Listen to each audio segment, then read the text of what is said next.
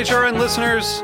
As we celebrate our 15th year, we are deepening our commitment to giving voice to the next generation of food systems storytellers, and we need your help. Our internship and fellowship programs help activate new possibilities for underrepresented and underestimated young people through experiential journalism, audio engineering, and production training. Through these unique programs, HRN helps food equity stewards build essential workforce readiness skills that expand their potential and foster economic mobility.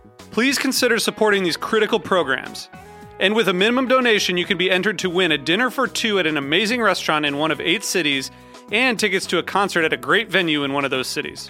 We have incredible partners across the country who have donated, as they also share our passion for helping to educate the next generation of food systems storytellers. Check out heritageradionetwork.org slash 15 to donate and enter to win today. That's heritageradionetwork.org slash 15 to donate and enter to win today. And make sure you donate before March 31st. Thank you. This episode is brought to you by Castor and Pollux, maker of America's number one organic pet food, Organics. Look for their newest line, Pristine, the only complete line of pet food made with responsibly sourced ingredients. Learn more at heritageradionetwork.org/pets. You're listening to Heritage Radio Network. We're a member-supported food radio network broadcasting over 35 weekly shows live from Bushwick, Brooklyn. Join our hosts as they lead you through the world of craft brewing, behind the scenes of the restaurant industry, inside the battle over school food, and beyond. Find us at heritageradionetwork.org.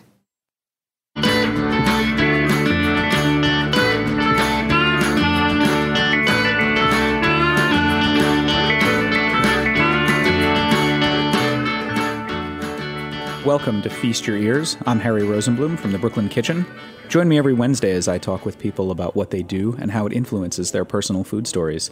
This is a show about people, life, and food.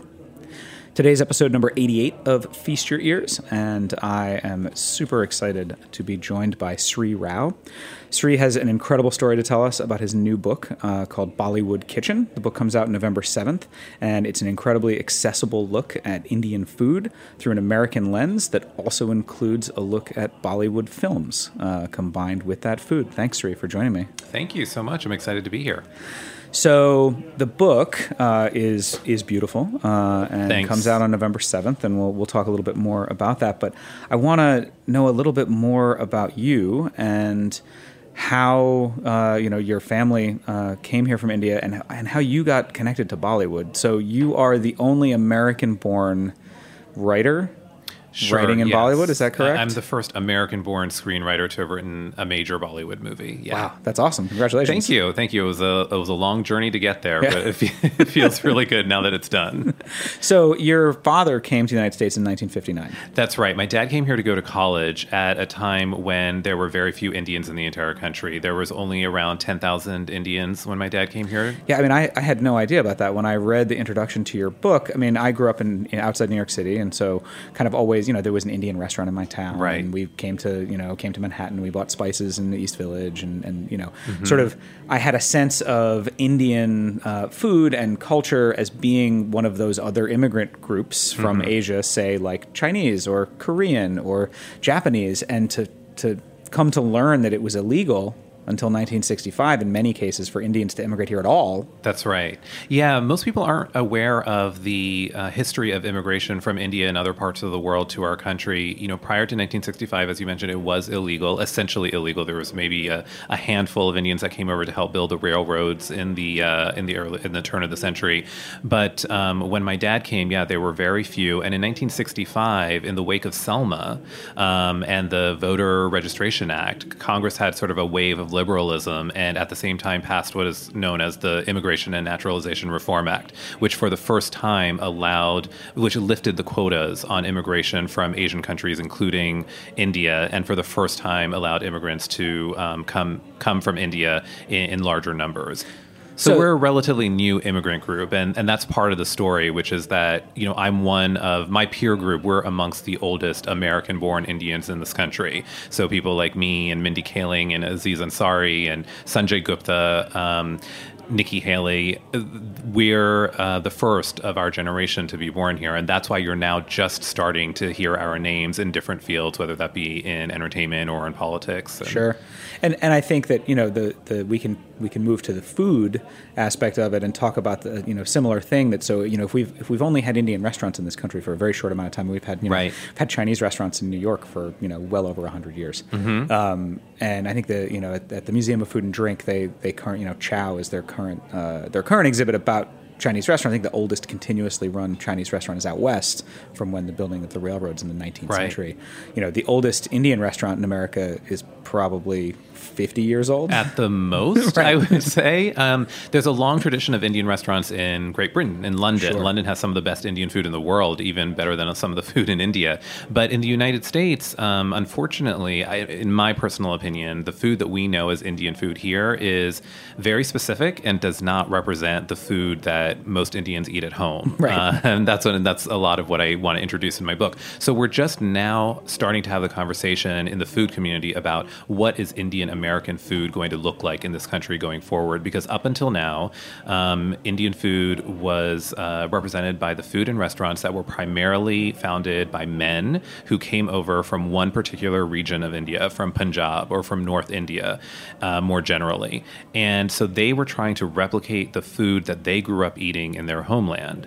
And that is very different than the food that I grew up eating in America in an Indian household and that um, the rest of my generation grew up eating. Right, and and you know, and and I mean, not that I think you know most listeners probably aware of this, but I mean, India I believe is the second most populous country on That's the right. planet. Yeah. So, you know, we're, we're not talking about a small place either, where, you know, there's a lot of regional specificity Yes. in terms of Uh, food. It's not a small place, but if you judged by Indian restaurants in this country, Right. you would think that everyone ate chicken tikka masala Yep, and yep. naan and tandoori chicken. And the truth is that I don't eat any of those three things at home. and most people out, don't. You point out in the introduction to your book, which I love, is that you know the way most Americans, I mean, the way I grew up, right, is you'd go to an Indian restaurant and you'd order all those things you just said, and then maybe some biryani, and you'd put it all on a plate and you'd mix it all together, Yes. and you'd eat it as this kind of like weird mush, which Yes. is you know, I mean, I guess it would be akin to like, you know, here, like I don't know, if you ordered like a hamburger and lasagna. And some guacamole. and some guacamole, and then mixed it all together and ate it in a pita. yes, right? that's exactly.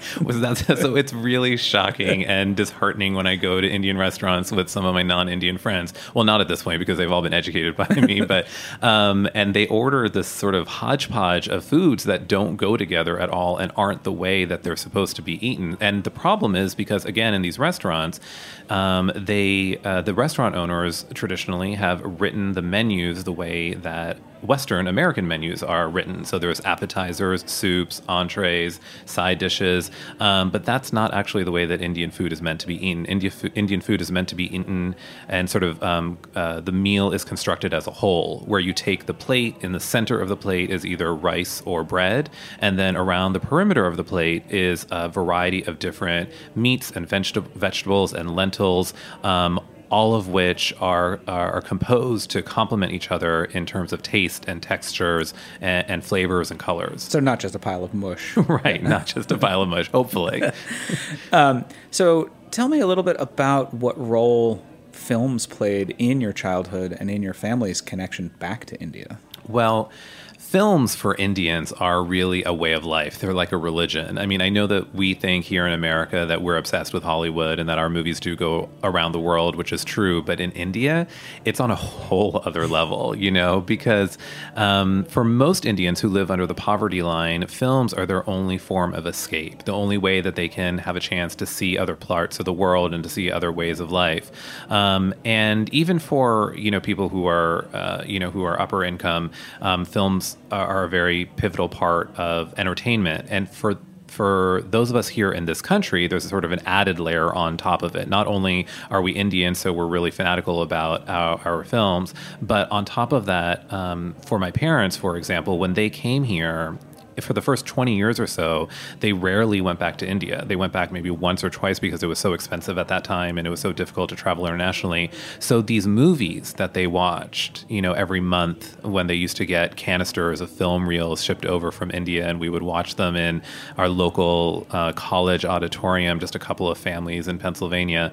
These movies were the only pictures that they saw of home for years Sure. at a time. I mean, I love the. I mean, I, I imagine there being this network of you know Indian immigrants around the country who were shipping these films to one another, and I mean, it's like this to me. That's this incredible, you know, an incredible, like it's almost a Herculean effort to be able to have that happen. But it's also really cool, and it, and it's, it's fascinating to think about before the internet. Right. Right. I mean, right now, sitting anyone who's listening to this could be watching a Bollywood film on YouTube. Absolutely. Right this second. Right, absolutely. I mean, you know, and that was just impossible. It so the length that your mother went to to arrange to get these canisters shipped and to borrow the projector in the college to watch them. And so, I mean, And was- there were only six families at the time. Right. you know? So she negotiated. She found a tiny little classified ad in a local newspaper in New York because I grew up in a small town in Pennsylvania and we didn't have anything there in terms of Indian grocery stores or restaurants or certainly not newspapers. But she found a community paper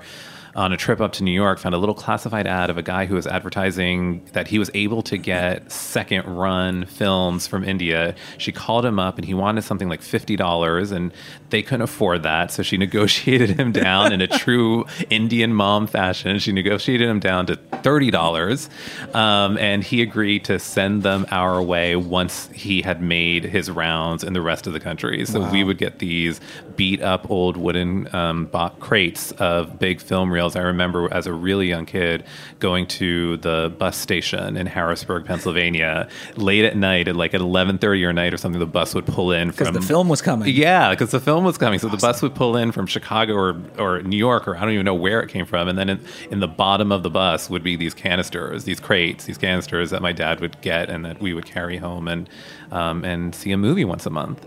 That's really. I mean, that's that's great, and and, and so that was really the connection to home. And Yeah. and so even back then, were all or most of the films musicals? all um, Indian films are musicals. And, you know, some people, you know, a lot of, you know, Indians these days are, are trying to come off as, I don't know, more sophisticated or something and trying to ex- tell people that Bollywood is more than just musicals. And I'm just here to say that is not true. yeah. I mean, Um, there, there's something super compelling about musicals. Look at, I mean, look at Broadway, right? Broadway's Look at Broadway. Look at La La. Land. Look, I mean, yeah, look at look at that, and and we're seeing more films in English now that Yes. are that are following suit. It's just it's hard, I think. It's hard to imagine, you know, because we think of, you know, I, when I think of Hollywood, I think, okay, well, you know, you've got, uh, you know, you've got thrillers, you've got comedies, Right. you've got romance, you've got drama, and each of those genres is its own specific type of movie, and musicals is one of those. Right. And in India, all the movies are musicals, Yes. but they could be a drama or a thriller or an adventure film. Yes. So Bollywood has all of those genres. It has um, horror films and, and action films and comedies and dramas. But yes, all of them are musicals. And I think it's something that we should be really proud of. Um, India has the largest movie industry in the world. Um, they produce something like 1,500 movies a year. Um, they sell twice as many tickets worldwide as Hollywood does. and it's hugely popular, not just in India, but in Europe, in the Middle East, Great Britain. Um, this year, there was a Bollywood movie that broke into the uh, top three box office uh, uh, weekend grosses, a, a film called Bahubali, which was this huge action film, sort of like Bollywood's answer to 300. And uh, and and all of the films are, are musicals, and and I think that we've sort of perfected Bollywood has sort of perfected that genre of how to tell stories with music. So tell me about your work as a screenwriter for Bollywood. Did, did that start here? Have you lived in India? Did no, I've there? never I've never lived in India. No, I you know I was born and raised in as I mentioned in a small town in Pennsylvania. But growing up, these films were such a big part of my life that I always had it in the back of my mind that maybe one day I, I would love to make one. Um, I've been writing all of my life. I wrote my first play when I was in kindergarten, and um, I have a career now as a screenwriter here in America. But a couple of years ago, I called up my agents and I said, you know, I have this crazy idea that maybe I can do something in Bollywood. And um, they were really um, helpful and supportive and, and made some introductions for me and, and sort of made it happen. And I wrote a script um, for a romantic drama and um, it sort of made the rounds in, with studios in India and got picked up by a couple of major studios, and then um, turned into uh, a major film that came out last year worldwide. That's awesome. And that, that film was called Baar Baar Dekho? Yes, Baar Baar Dekho, and we are really proud because um, sort of one of the claims to fame of the movie is that we have a, a song in it called Kala Chashma, which is like the no, it was the number one song of last year. It still is played at every single Indian wedding and every Indian function that you would ever go to, probably for a long time. So I'm really proud that that that song Kala Chashma is from my movie. And that's not uncommon, right? Where songs that are in the films are also like top hits in Right. the music industry. Right. So that's the other thing that makes Bollywood really unique is that there is no pop music industry in India. So all of the all of the songs that are played on the radio, all of the songs that you buy on iTunes are all songs from movies, um, which is a really interesting um, testament to their music industry there that it's driven by films. But the other thing that makes that really fun is that the the soundtrack for the film will come out before the film comes out as sort of a promotional tool, so that by the time you go to see the movie in the theater, you already know all the songs by heart, and they're like the top 10 hits, you know? So it would be as if, you know, we went to a movie here and you know, they were playing like Justin Bieber and Katy Perry songs Right, in, right, right. in the movie, and you knew all of the words. Yeah. I mean, I, I just recently watched Ghostbusters with my kids and was remarking about remembering that that song Yeah. from the film was on the radio all the time. Right, exactly. And I was trying to rack my brain to think about when that's happened since, and I don't feel like it's very, it is not very often in America that we sort of have that happen. I feel like it happens more with musicals, say, on Broadway. You know, Right. like everybody, you know, people know the songs from Hamilton, but probably haven't seen the show. Yeah, that's right. Um, but it would be even more fun if you if you knew the songs ahead of time before Yeah. you even saw it. Yeah, yeah, yeah. Absolutely. Uh, we're going to take a short break and hear from one of our sponsors here at Heritage Radio. And uh, when we come back, I want to dig into the recipes in the book. Great.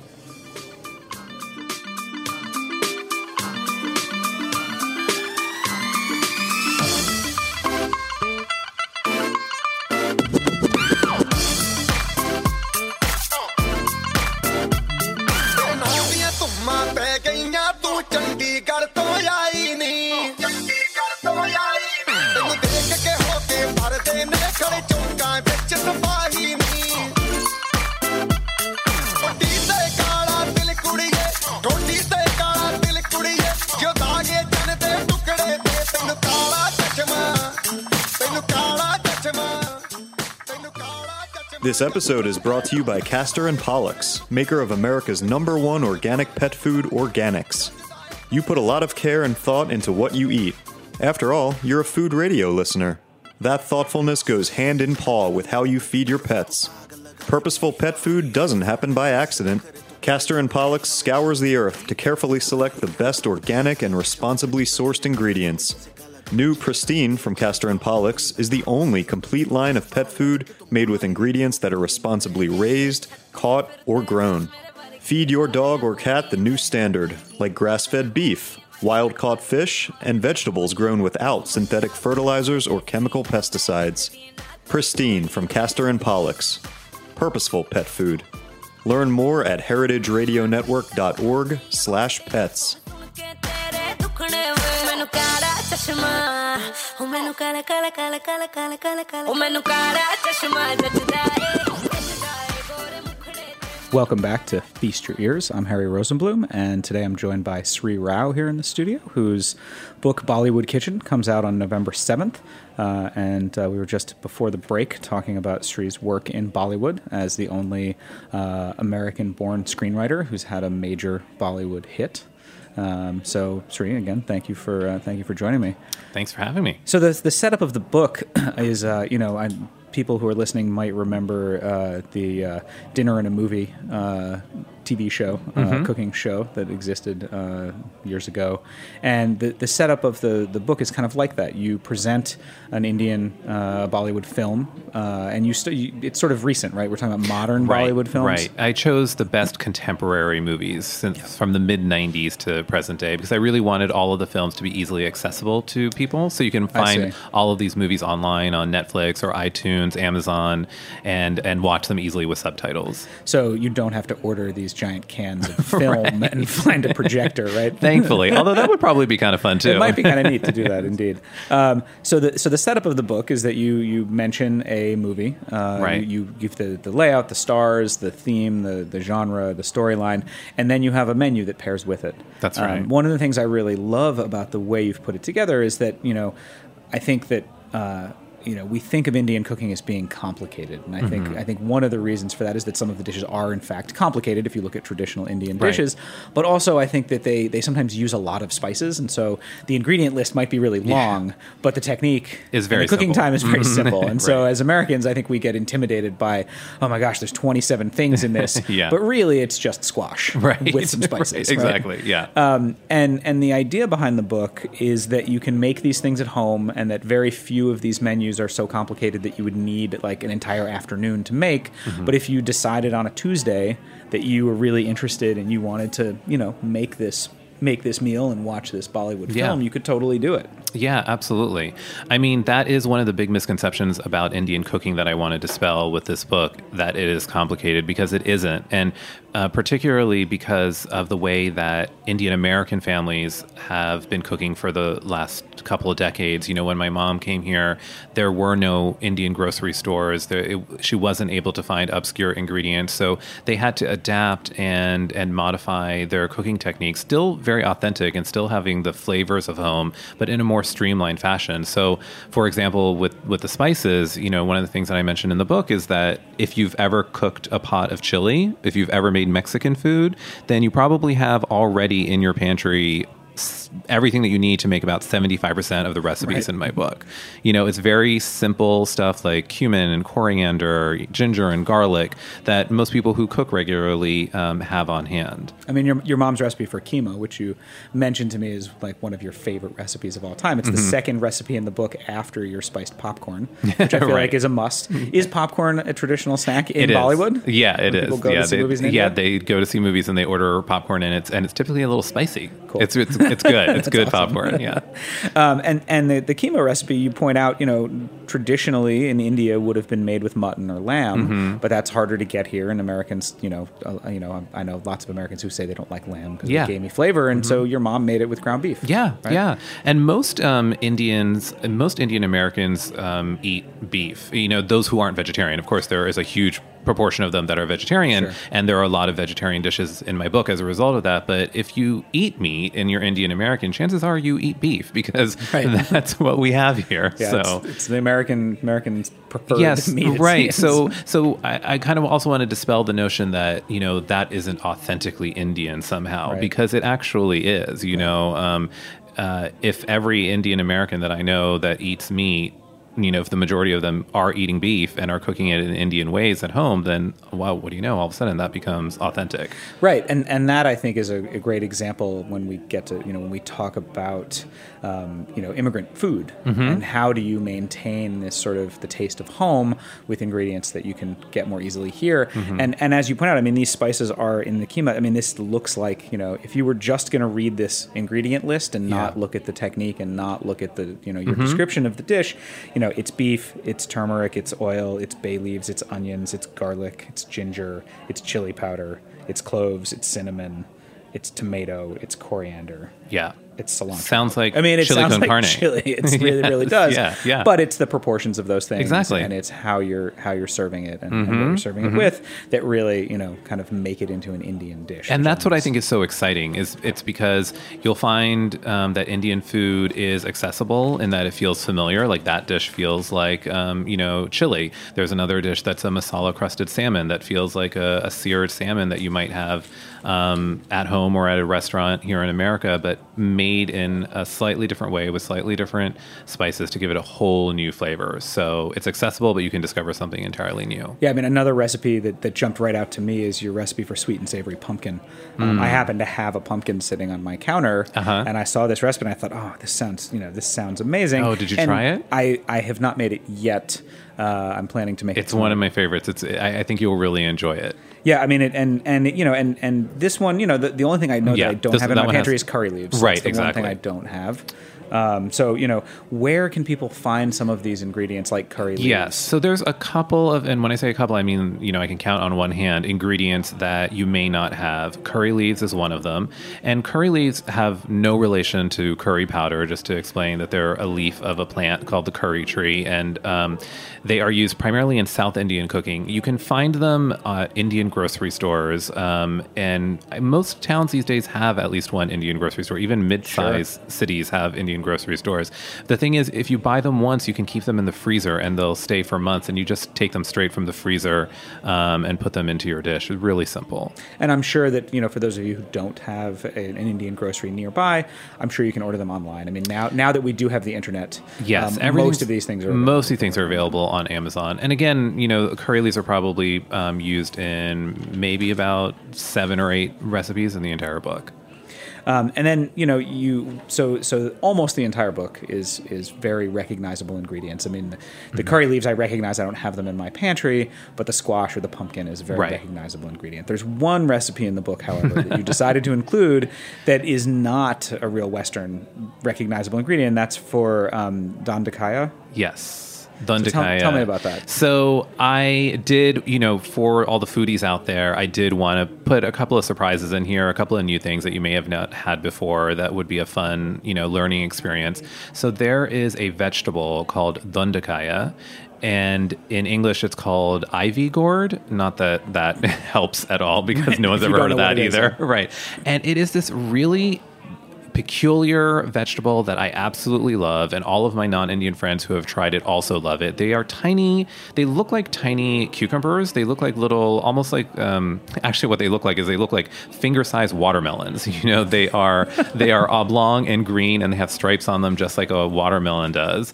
Um, but they're really tiny, and then you, you cut into them and saute them very simply with some spices, as I describe in my book. And they have this fresh taste similar to um, a, a- similar to a cucumber um, or similar to zucchini, but um, also uniquely their own, which is why I felt like you couldn't make a substitution with that one. Yeah. And again, that's a, a that's an ingredient that should be readily available in an Indian Yes, grocery. you can get that. You can get them at Indian grocery stores. They're called Ivy Gourd. You can find them easily. Where in New York do you like to go to Indian grocery stores? I go to a place called Spice Corner on 27th, 29th and Lex. Um, I've been going there um, for years, ever since I moved to New York like 20 years ago. But interestingly, uh, my mom, my parents, you know, when they moved here, as uh, as we mentioned in the in the 60s, there were no Indian grocery stores where they lived in Pennsylvania. So they would once every couple of months take a road trip to New York, four hours away, and they would go to Kalustyan's. Sure. And that's where my mom would buy all of her spices and even her rice because she couldn't get rice um, in Pennsylvania where we lived. And she would get mail order shipments from Kalustyan's all the time. So Hmm. I hope that my book will be sold in Kalustyan's because it would be a really nice full circle moment Oh, for, that'd be our, really for our cool. family. Yeah, that'd be really nice. I mean, I, you know, it, it's so interesting because I feel like now you hear about people taking these sort of, you know, they go on these pilgrimages for food, right? I mean, people are driving to eat a, a hamburger or a Mm-hmm. Right. lobster roll or, or this thing, and you know, Or coming to Roberta's for pizza. exactly. where we are right now. um, you know, but it's not out of the same kind of sort of necessity or like you know need Mm-hmm. for home. And it sounds like it was really, you know, it was really important to your parents to to maintain whatever connection they could. Yes. being you know in a in a essentially foreign land where Right. it was hard to hard hard to have those connections at that time. Yeah, and for me, um, that's why the food and the films are so meaningful because being born here and being raised here, and I've only been to India a handful of times in my entire life, but I, I, I feel that I am deeply connected to my culture. I am very Indian and Indian American. Um, and the way that I learned about my heritage is through these meals is through this food is through these movies i mean the movies are actually how i learned the language is how i learned hindi was from watching these movies and the music was through the movies and then the meals um, the, the dinner every night that my mom would prepare for us at six o'clock like clockwork um, that's how i learned um, and felt connected to my relatives and to the place where my parents came from even though i had never been there and, and had never met them Yeah.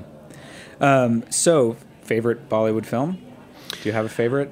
Oh gosh, um, there are I have so many favorites. I mean, it sounds like it's, it's really tough, right? Because there's there's there's so. I mean, you said fifteen hundred a year. Yeah, I mean, there are so many, like, and you're talking to a guy who watches a lot of them and who loves a lot of them. But there's a movie called English Vinglish, which um, I really love because it's sort of an example of the new wave of Bollywood cinema in that they are becoming more realistic and naturalistic in their acting style and in their storytelling. This is a story about a woman who's middle aged and lives in India, who's a housewife who sees no value in her life other than the meals that she cooks for her family.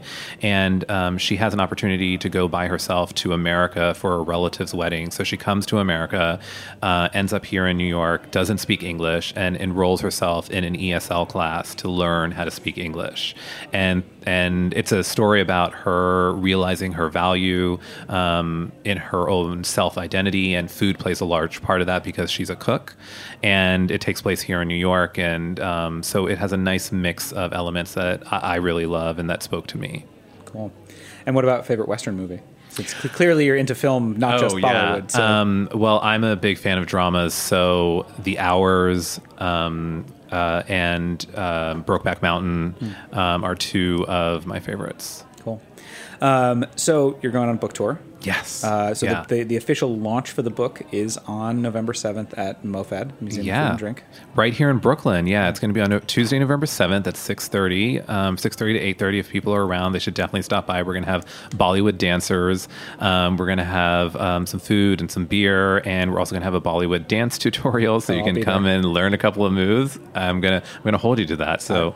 Um, yeah, and that that's going to be the beginning of, of the book tour. The next night we have a, a really great dinner at Pondicherry, which is a, a really fun new Indian restaurant here in Flatiron, which I which I love. So we're going to be doing a tasting menu there and a, um, a, a nice special evening, and then I go on tour across the country: Chicago, Seattle, San Francisco, Houston, Austin, um, sort of all over Denver, Great. and I'm looking forward to that. Awesome, and, and I, I would be uh, reticent not to give people a sneak peek. We at the Brooklyn Kitchen, we are in talks with Sri to uh, do some Indian classes. So Yep. the idea would be both to learn about the ingredients and the techniques and, and the food, but to watch some Bollywood alongside those. So I'm I'm really excited about that. I think Yeah, me too. A potential series um, where we do a Bollywood dinner and a movie. Yeah, uh, which would be so would much be fun, really, right? Really fun and a good time. Yeah, and, and people should come out and, and learn that, that Indian food is actually really simple. Unlike other cuisines, like French food is very complicated in terms of technique. The technique of Indian food is actually very straightforward. Yep. You just saute some onions, you throw in some spices, and then you and then you add in your protein or your vegetables, and that's pretty much about it. Yeah, and you know, and, and I think as as Americans' palates have, have opened up, you know, in the last twenty five or thirty years, and and we've gone into being more fascinated by spices, uh, it's only a natural progression uh, that we get more interested in Indian food, and from a standpoint that isn't just tandoori chicken, Right, yeah. and chicken tikka masala. Yeah, and those spices, you know, now we're also starting to understand the medicinal value of a lot of these spices. Sure. You know, like turmeric is all the rage now. Absolutely. I mean, and, and we, you know, we, it's a whole nother show to talk about Ayurvedic. Exactly. you know, how, you know, talking about a, a, an ancient culture that has been using food and Mm-hmm. pieces of food for their medicinal purposes for, you know, for millennia. So, Yeah. So instead of buying a turmeric shot for seven bucks, you know, yeah, just make, you know, you can make some just exactly, eat it over rice for dinner. Uh-huh. You can get a little same thing. turmeric in your diet every day in a lot cheaper way. Well, thanks, Sri. It's been a real pleasure to have you on the show. Thank you. Thanks everybody for listening to Feast Your Ears. Big thank you to David Tadashore for engineering. You can find Feast Your Ears as well as lots of other great shows at heritageradionetwork.org on iTunes, Stitcher, wherever you get your podcasts. Please take a moment to like the show on iTunes and reach out if you have any questions. You can find me, Harry, at thebrooklyn.kitchen.com. You can follow me on social media at The Food Baller. And I forgot to say you can find Sri on social media uh, at New York Sri. Exactly. And uh, newyorksri.com is Sri's website. Tour schedule is up there. Awesome. Thanks so much. Thank you. खेलन क्यों न जाए तू हो री रे रसिया खेलन क्यों न जाए तू हो री रे रसिया पूछे है तो वे सारी कुइया कहाँ है बदरी की दुल्हनिया कुर्ती पे तेरी मलू गुलाल रंग बता ब्लू या लाल एयर में तेरे उड़ते बाल आजा रंग दू दोनों गाल अरे सारा रा रा कबीरा सारा रा रा Thanks for listening to Heritage Radio Network, food radio supported by you. For our freshest content and to hear about exclusive events, subscribe to our newsletter.